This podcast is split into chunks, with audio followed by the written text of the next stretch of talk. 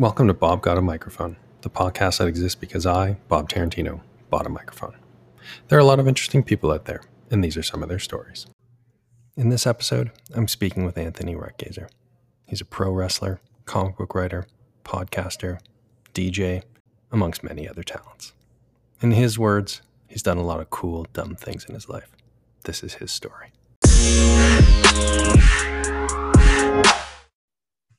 All right. Anthony Ruttgaizer, welcome. Hi. Thanks for joining on, fun. is your your most NPR voice ever, Bob. This is all. This is the only thing I bring to the table is, is the microphone and the voice. Oh, I decided that I'm just gonna I'm gonna go with the first review I see on Google, and I'm gonna buy a Blue Yeti. Yeah, that's hundred percent what happened. Well, I- actually, I, I should. Um, so there's a, a lawyer who I was I, I know a guy named Brent Arnold, and uh, so very early on in the pandemic, once everything sort of got locked down and people were doing Zoom and stuff, I was on a conference call with him or something, and he had the Blue Yeti, and I it was like I was floored, like I was like I've that's incredible. And so like I was like the sheeple that sort of like went to Amazon, clicked on the the button, got my Blue Yeti. I was just so happy with it. And then it sort of sat there for a year just staring at me, oh, saying saying like, when are you going to use me? And here we are. then here we are. Here we are. So you're so prolific in, in a lot of ways that I, I Ah. sort of struggled to figure out how to start this, but I, I think maybe an appropriate kind of entry point is is your Twitter bio.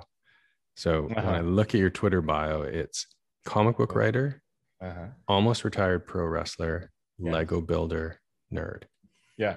So is that sort of in chronological order or like order of importance? Like how how do I what Uh, where do I fit all those different aspects of the things that you do? uh, that's in order of uh, what I think might be making me money at some point. Comic book writer is is what I'm uh, trying to pivot to full time. Wrestling is always going to be there because wrestling is wrestling is like the mafia. Uh, nobody nobody gets out. Once you're in, you can't leave.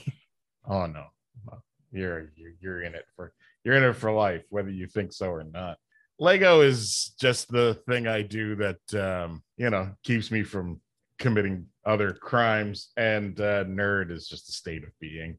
I like it. And so almost retired pro wrestler though. Like is that is retirement Oh, something well, you're Bob, you're striving for or is Uh, like, no, are it's they, not. are they imposing it on you? How's No, nobody can impose anything on you in professional wrestling.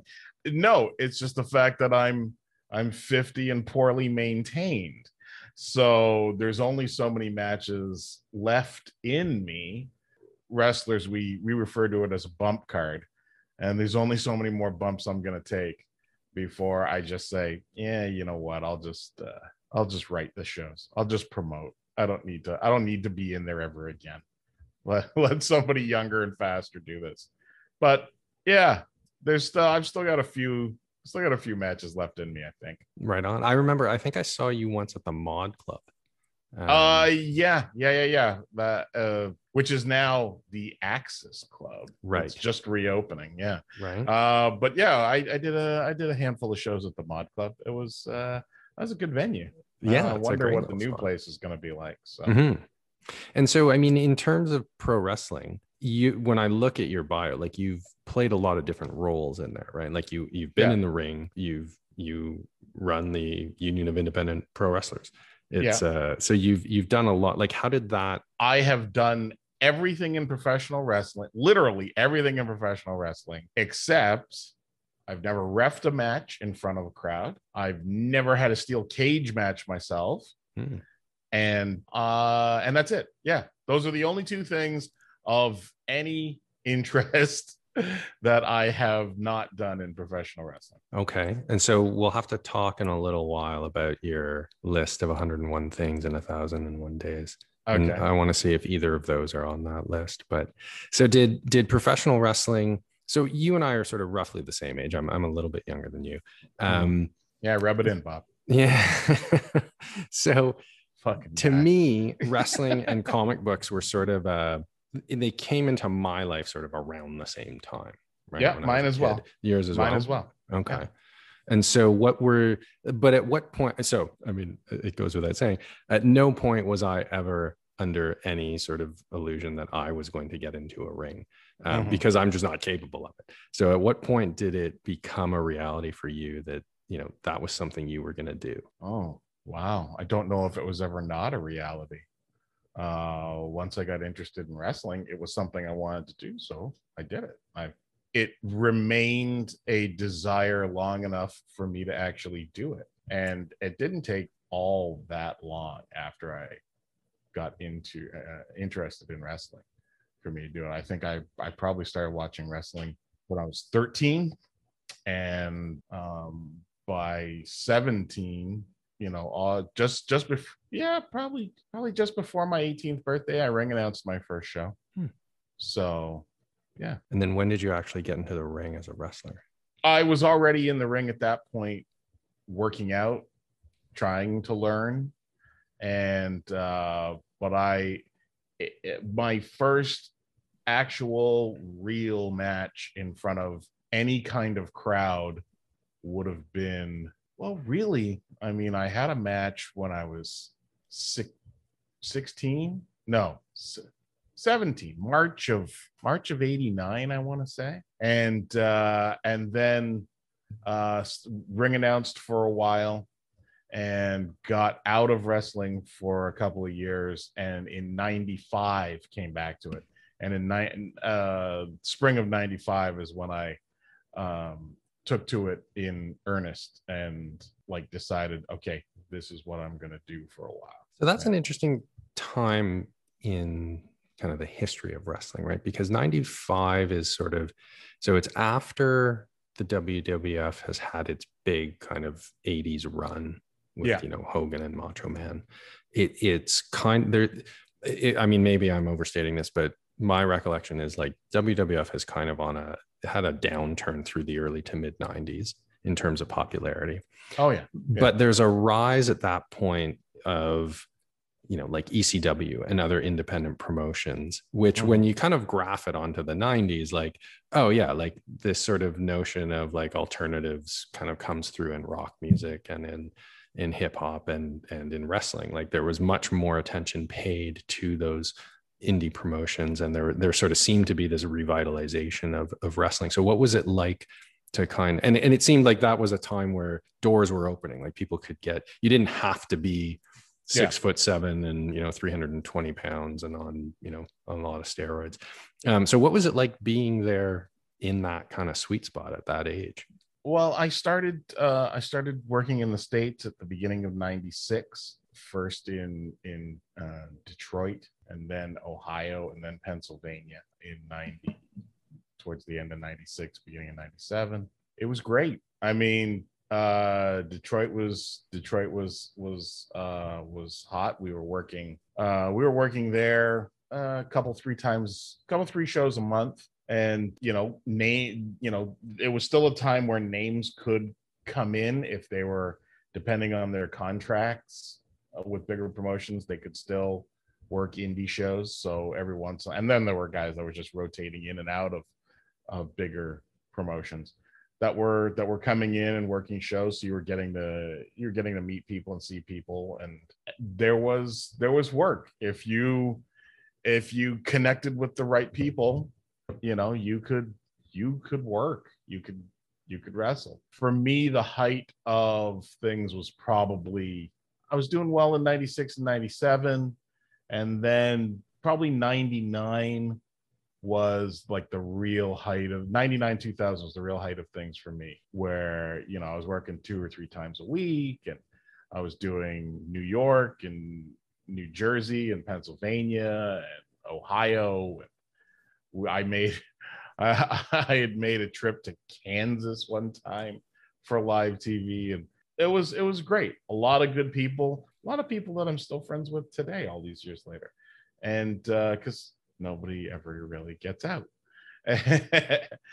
so it, it, was fantastic seeing a lot of friends make their way to the big show and and getting to go places and have fun and you know be a be a degenerate in my late 20s and and it was it was good was good. That's great. And so, I mean, look, we're on the cusp. You know, we're we're sort of chatting in in July of 2021. We're on the cusp of live events coming back. I mean, Yeah. wrest- wrestling for the last year or 15 months or so has been like a, watching it has been a really weird experience. Um, so I imagine you must be really looking forward to to actual live events. Like, do you still attend shows as a fan, or yes and no. I will uh, when if the WWE sets up in town for a weekend. Uh, I you know for a pay per view or something, I will usually end up going to the Saturday night, which always ends up being NXT. You know, I've got a friend. I, I've got I've got friends on the roster who will you know shoot me some tickets and I'll take a friend and we'll go down there and we'll watch the show. And I end up sitting there watching the production all around more than I'm watching the, the actual event. Uh, but um, and then I'll occasionally go to uh, local shows that I'm not booked on to see people or hang out. I don't do a lot of that, but I, it, it happens. Just you know, sometimes it's Saturday and hey, you know, what are you doing? Yeah, I'll come see the show and hang out and see people. But now a little less of that, a little less of that, but still happens. a bit. and so in terms of that product that's being offered now, like, do you have a preference? I mean, so you mentioned Ring of Honor, you mentioned NXT. So for for listeners who Uh, don't know, like those are NXT is maybe the developmental sort Yeah, of. Is, is that the right way of describing it? It, it, the, it, it started solely as a developmental league and then it's evolved into its own television product. So it is uh, it is akin to a I always think of it as baseball in baseball terms, it's akin to a triple A franchise. Yeah, so uh, NXT that I I enjoy that product. It's booked differently than Raw or SmackDown. But the only real television product that I am watching regularly these days is AEW, just because it's new and it's a new roster, and I have I have different friends that are on that roster. I like to see. I'm just a little. I, I've I've I've grown I've grown a little tired of uh, what the WWE is doing. I love I love my friends, but you know, listen, if I have friends who act, if they're in a if they're in a crappy movie, I can't pro- Still a crappy I can't- I can't promise to watch it just because you're in it, right. you know. So quality must be maintained. Right.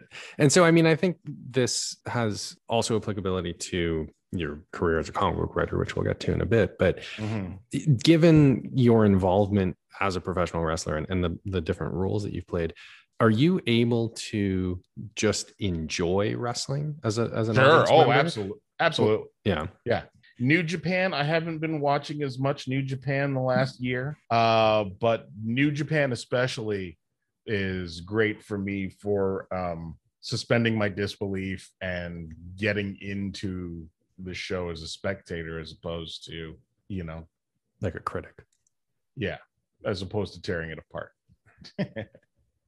And so to me, there there's sort of there's a lot of parallels between wrestling fandom and comic book fandom, right? Like they're they're Oh, sure. they're both not insular communities, but they're communities that kind of reward having a, a sort of deep historical knowledge of like the art form. Um, and there's lots to learn, right? Like you can you can dive really deep into wrestling, you can dive really deep into comic books. Mhm. As a as a comic book writer, does or in what ways does you know your performance as a wrestler or your or your knowledge of wrestling inform your writing? Very much for fight scenes.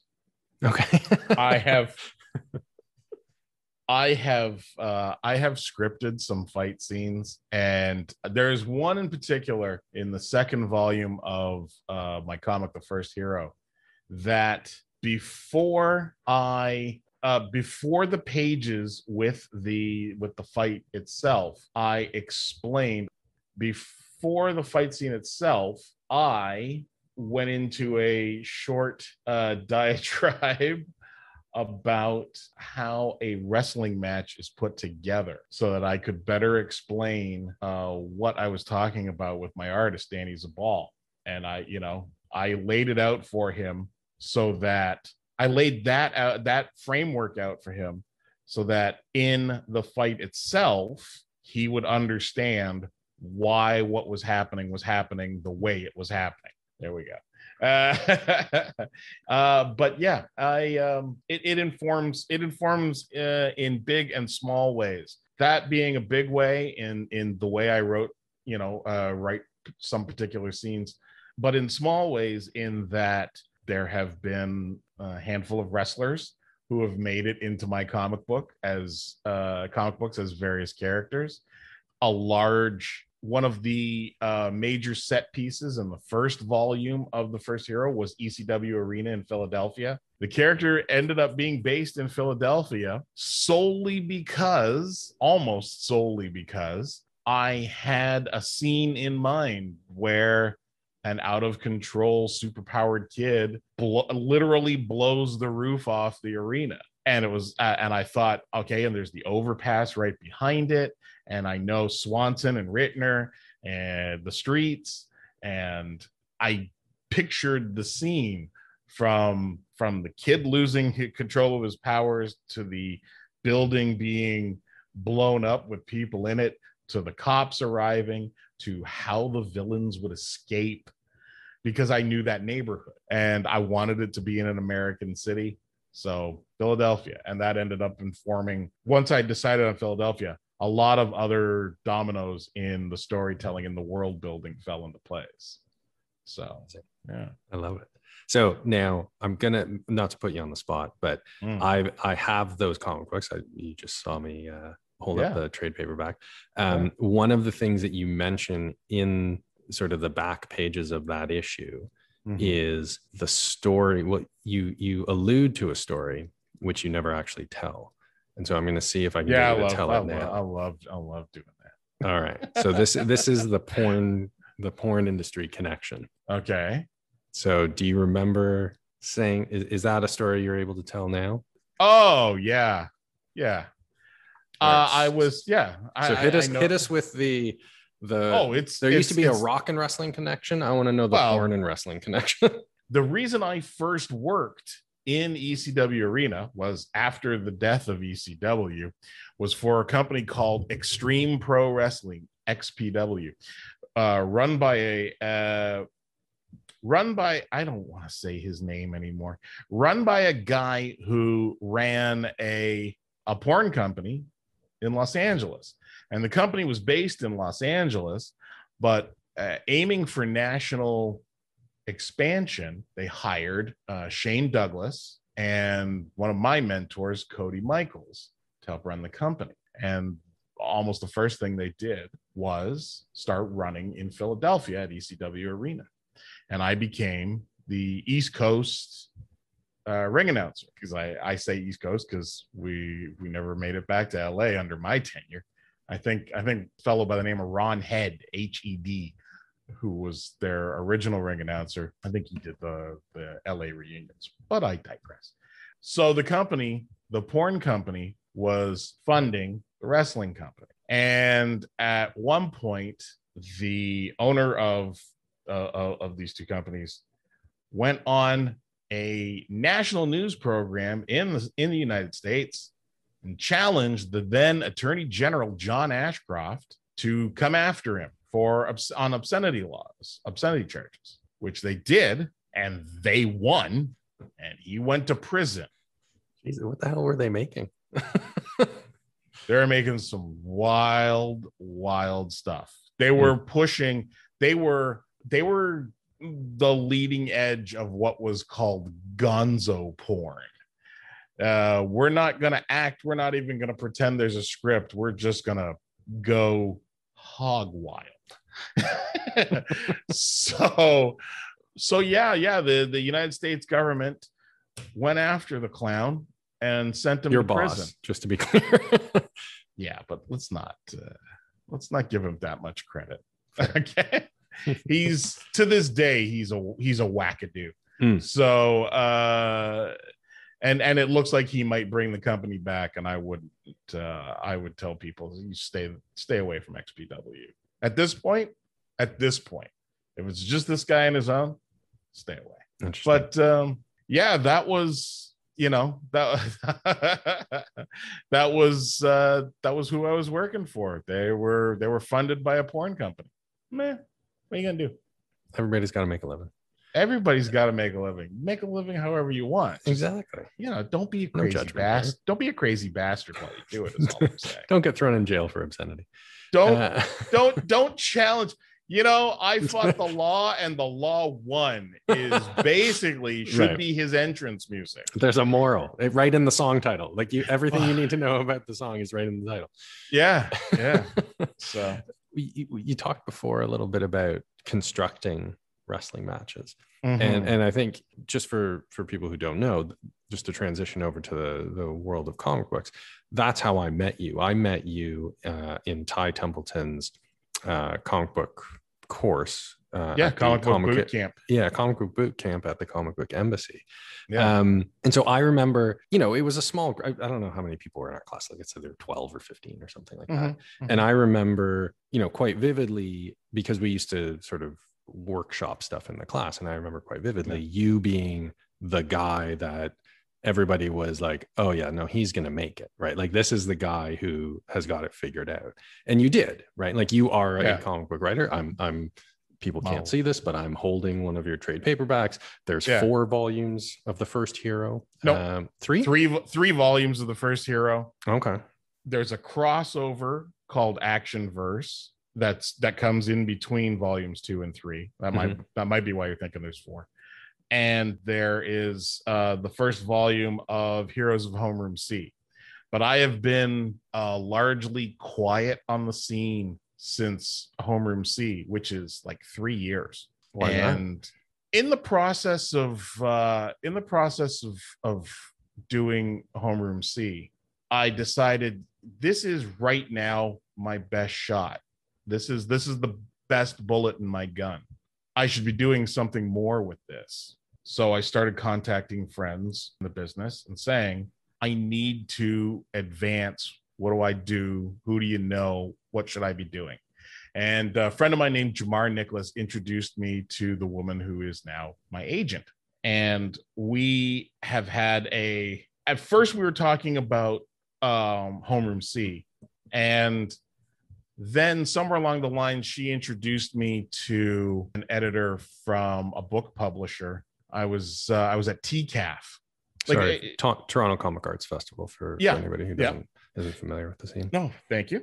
And he and I spoke, and he said uh, he basically he said to her, "Does he have a wrestling story? If he's a wrestler, does he have a wrestling story?" I "Yeah, hold my beer. I'll be right back." And I wrote something, and then we kind of decided it was a little too fantastical, and it was about a family of luchadors, family of Mexican wrestlers, and we we kind of decided that might end up being cultural appropriation. So i stripped it down and started again and came up with the book that i'm working on now which has been rewritten and written and rewritten i think it's like eight or nine times and honed and fine-tuned so there's been times there's been a few times where i've put it down and gone to another uh, something else in my life some other project and then come back. And uh, the last few months, I have needed to do an edit of a of an eight thousand word treatment down to a fifteen hundred to two thousand word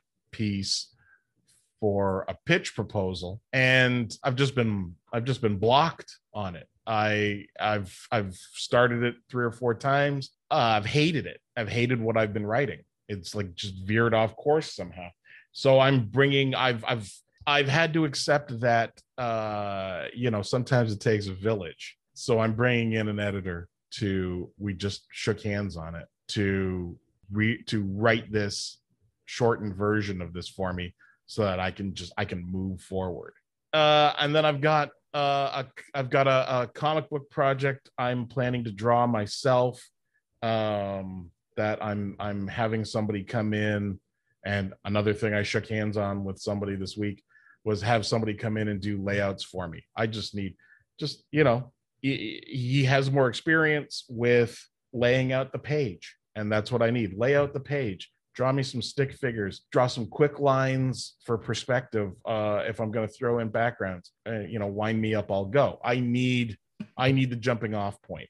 and i out of the blue had an artist contact me saying hey are, are you looking for anybody? And I looked through his stuff and I thought, okay, I've got a half dozen first issue scripts sitting around doing nothing. Like I have to blow the dust off of some of them. And it's stuff that I've wanted to get to.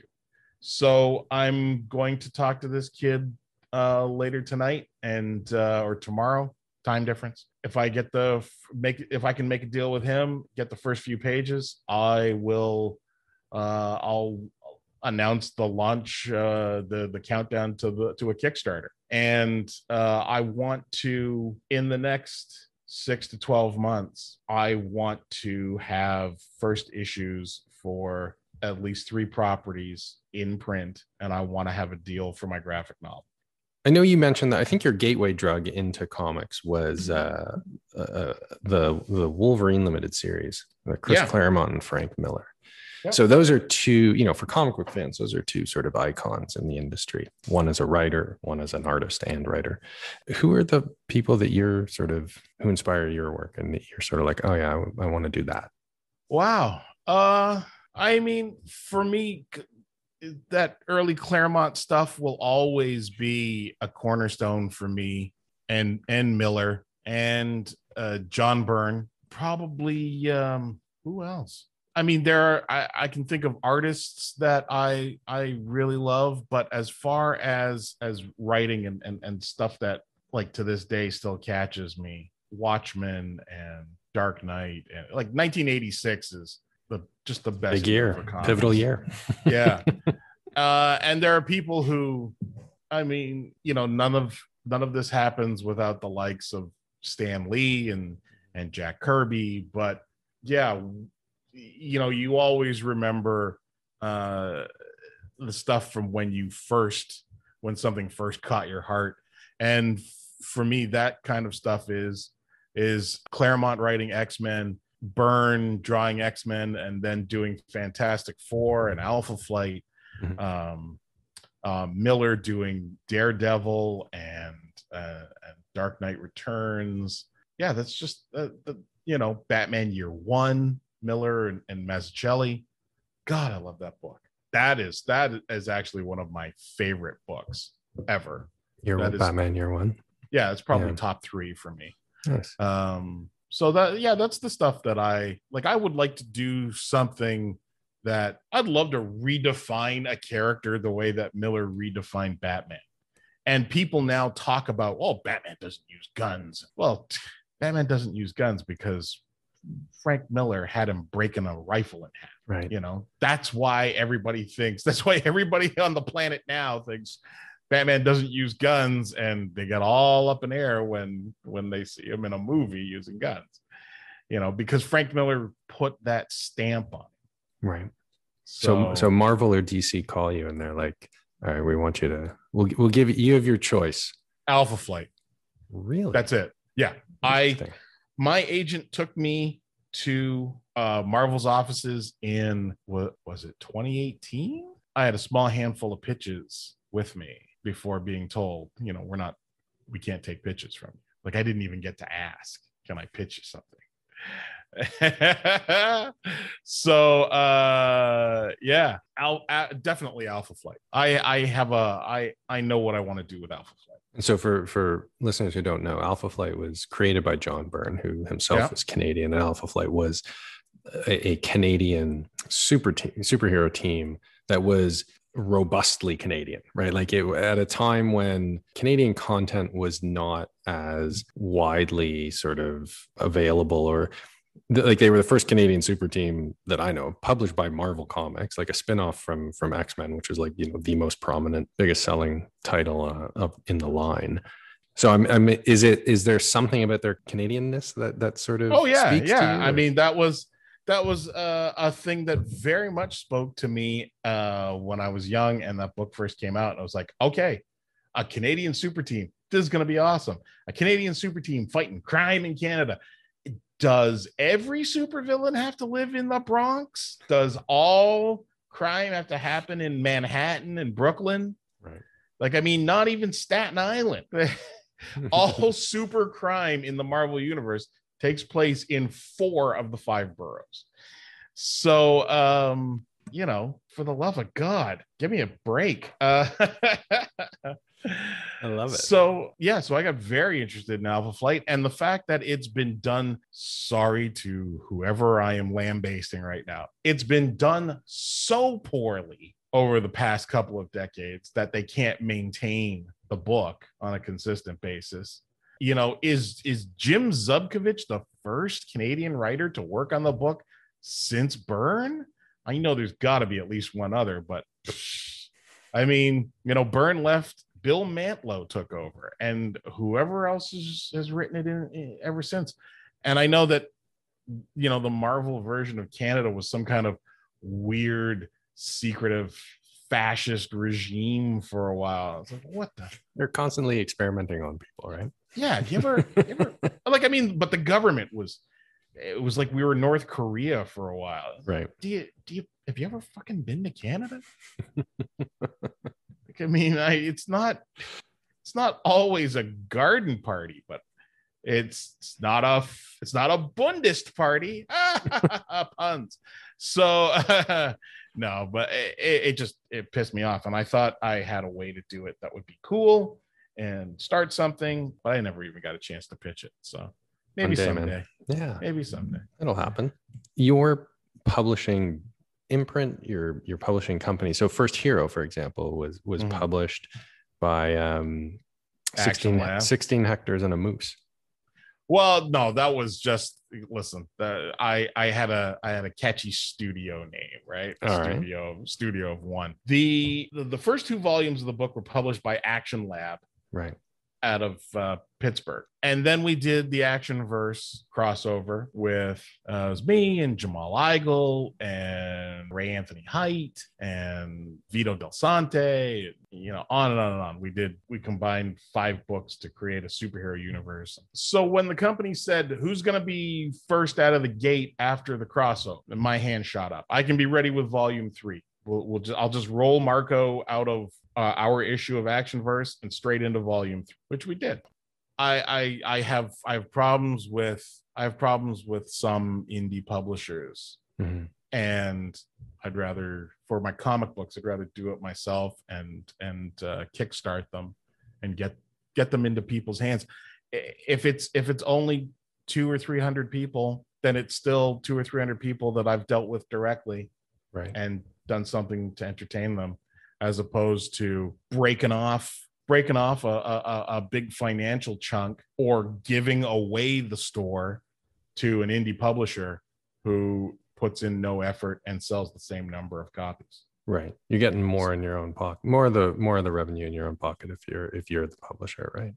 I'm getting revenue in my own pocket as opposed to none. Right. You know and then uh and then I mean I've I've I've had dealings with other companies who uh, luckily I didn't sign things with so that I was able to walk away mm-hmm. uh, who who make Action Lab look like Marvel.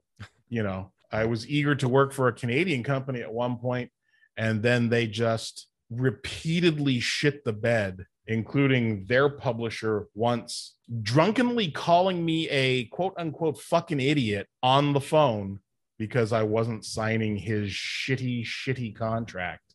Wow. A, a contract which came to me as cut and paste nonsense from other contracts that I had. yeah, I had to pay. Well, you know this because you mm-hmm. set me up with the dude that my that my lawyer had to rewrite for me, and then in the meeting where we were supposed to sign the contract, they changed the numbers on me they changed the numbers on me at the at the signing meeting. Nice. And and then a few days later, uh, the publisher called me an effing idiot on the phone because he was gassed. He was just gooned. All right. So what's grosser, the the independent wrestling scene or independent comic publishers? Independent wrestling. Oh, that was a you had that holstered, eh? wrestling. Wrestling is wrestling is grosser because there are still people clinging on to the old school mentality of like the 40s and 50s and 60s. Uh, you know, drink all night, handful of pills, you know, you got a concussion, walk it off. Mm. That kind of nonsense. There's still they because it, it comes from professional wrestling comes from the carnival tradition it's a bunch of carnies in a lot of in a lot of cases so there's still people who are just like i mean mm, Mm. just Mm. just just fucking sweethearts there you go. Well, see, you're, With- gla- you're a glass half full kind of guy. oh yeah yeah it's just what's it half full of Right.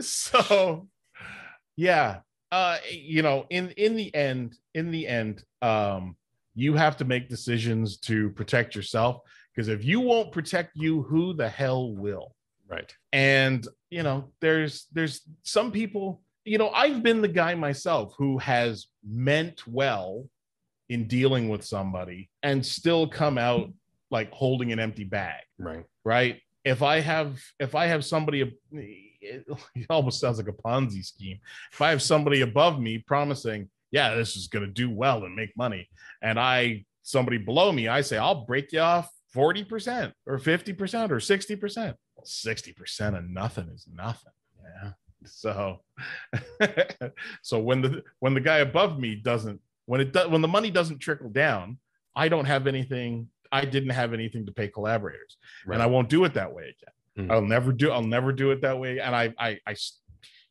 getting out of getting out of working with smaller publishers meant that that wouldn't happen anymore. That I had to the same the same um the same way I deal with wrestling shows uh, is you know have the money in on- in the envelopes Mhm. when the work is done so that I can pay a wrestler off and they can go thanks kingdom and and and the night is done I want to with my comic book stuff I rely on Kickstarter but I say we get a first couple of pages together so that we can put it on a Kickstarter and show people what it's going to look like and and then we we fund it Mhm. but if I if I know your rate and you do those first few sample pages, I can give you money for the sample pages, right? Right. And you know, hopefully, you know, we you will make a deal where the Kickstarter pays for everything, and you know, we we put our efforts into that. How whatever. I want to make sure people are if they're working with me, people are getting paid. Right. Lessons learned. Yeah, yeah. So you you know the you have to that has to be factor factored into the creative process. Right. So let you know as we're let's sort of round the corner here and and Sure. um, talk about your current project, 101 things in 1001 days. Yeah. So I first of all like how did this start? Because I love this. And for, Uh, for give give listeners the the you know the URL that they can go to to to, to yeah, see this if unfold. it's working, sometimes it doesn't work, which is weird and bothers me. Uh, 1001days.ca, 1001days.ca. If that if if that isn't working for you, you know, you can go to handsomegeniusclub.com, you can go to ruttgaizer.com and and it's in the menu there. So basically, it's a bucket list with a time limit. You write up a list of 101 things you want to do or experience or accomplish or bury in the desert, whatever, whatever tickles your fancy. Uh, and you have a thousand and one days to to do as many things on that list as possible. And uh, I started it again on uh, April 9th, which was my 50th birthday. And it's still it's starting off a little slow because you know Shawshank, but At a thousand and one days. That's fine. What's yeah. that like? well, two and a half, three two- years It's, almost? it's it's two years, nine months. Oh, there you go. So, uh, but I don't want time to slip away. So, Right. uh, I have uh, I have to add uh, at least one more thing to the list right now because I, I did another T-shirt design for my Patreon people, so that's on the list. Five new T-shirts. Uh, I'll I'll smash that pretty quickly. But there's stuff on there's travel stuff on there. There's publishing stuff. There you know there's creative stuff. There's personal stuff. Uh, you know. Uh, Is there something that you're most looking forward to on that list, or or or most dreading? Uh oh, uh, hold a man's heart while he dies. Show it to him. That's that's a different list. is that is that Different early in the list or late in the list? Like, when that's a should we- different list. That's a, go full cartoon Bruce Lee on somebody. It, I don't know if there's anything I'm looking forward to more than anything else there's just a bunch of stuff on that list that I want to do. So yeah, did- did whatever that- I accomplish on that list is uh is is is a bonus for me.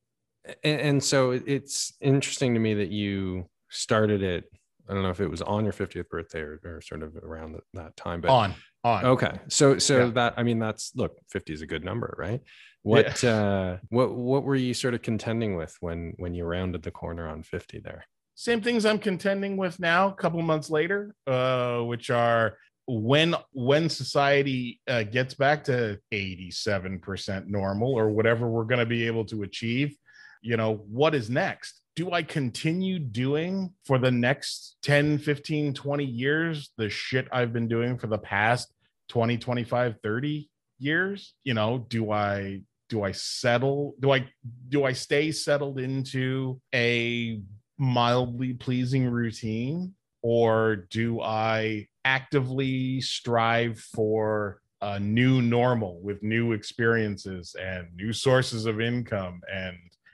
you know do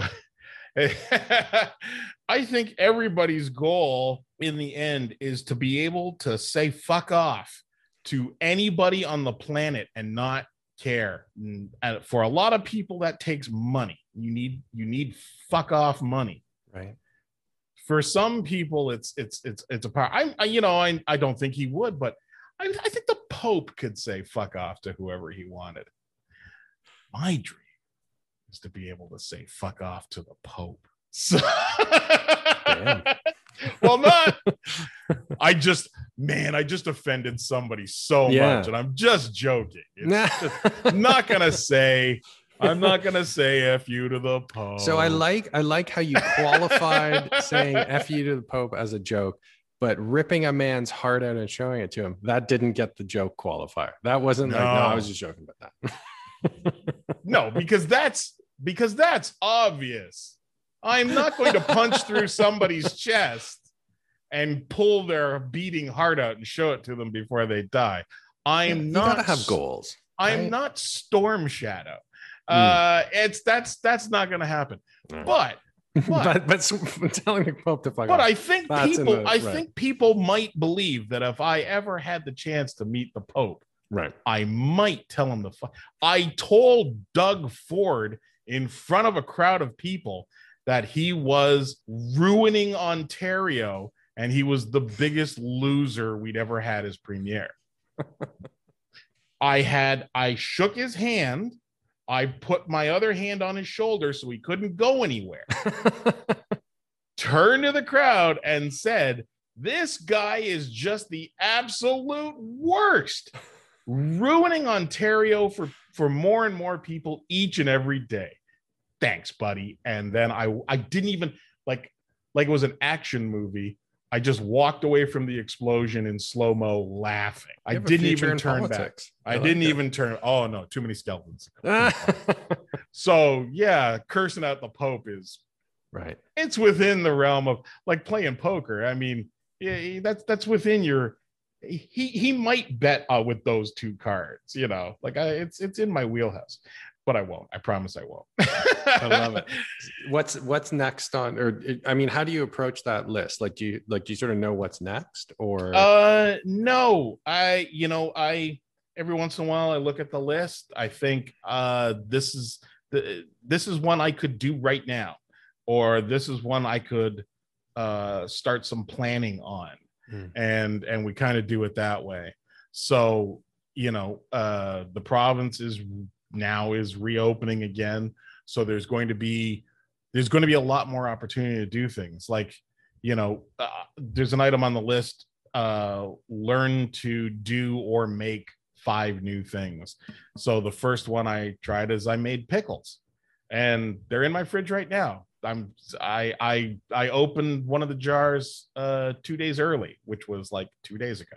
Uh i think tomorrow was uh the the due date for them and i opened them and i tried them and they're kind of soft which is disappointing right? A soft pickle. S- Nobody likes a soft pickle. no, no. So it, so that's disappointing. But I learned how to make them. I There you could do it again. I I will probably do better the second time. Uh, but that was a thing that I could you know, make a quick trip to the supermarket and get what I needed and do it here. Right. To go skydiving is going to take A little more. it, it's it's it's not it's not something I can say absolutely this day or time or tomorrow morning. That's got to be booked and paid for, and right. I got to sucker people into coming with me.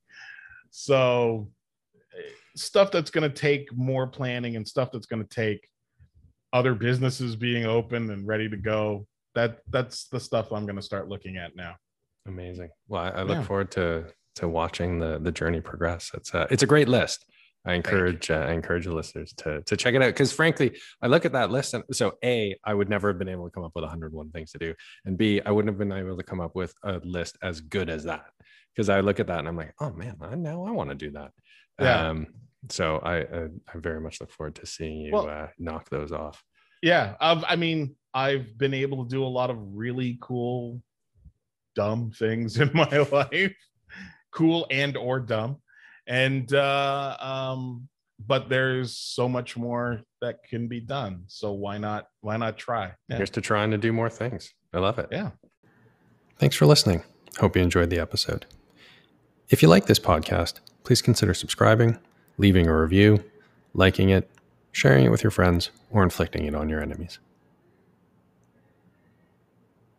If you're still listening, you're probably the only one who's doing so.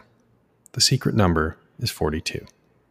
To claim your No Prize, send an email with the secret number in the subject line to bob at bobgotamicrophone.com.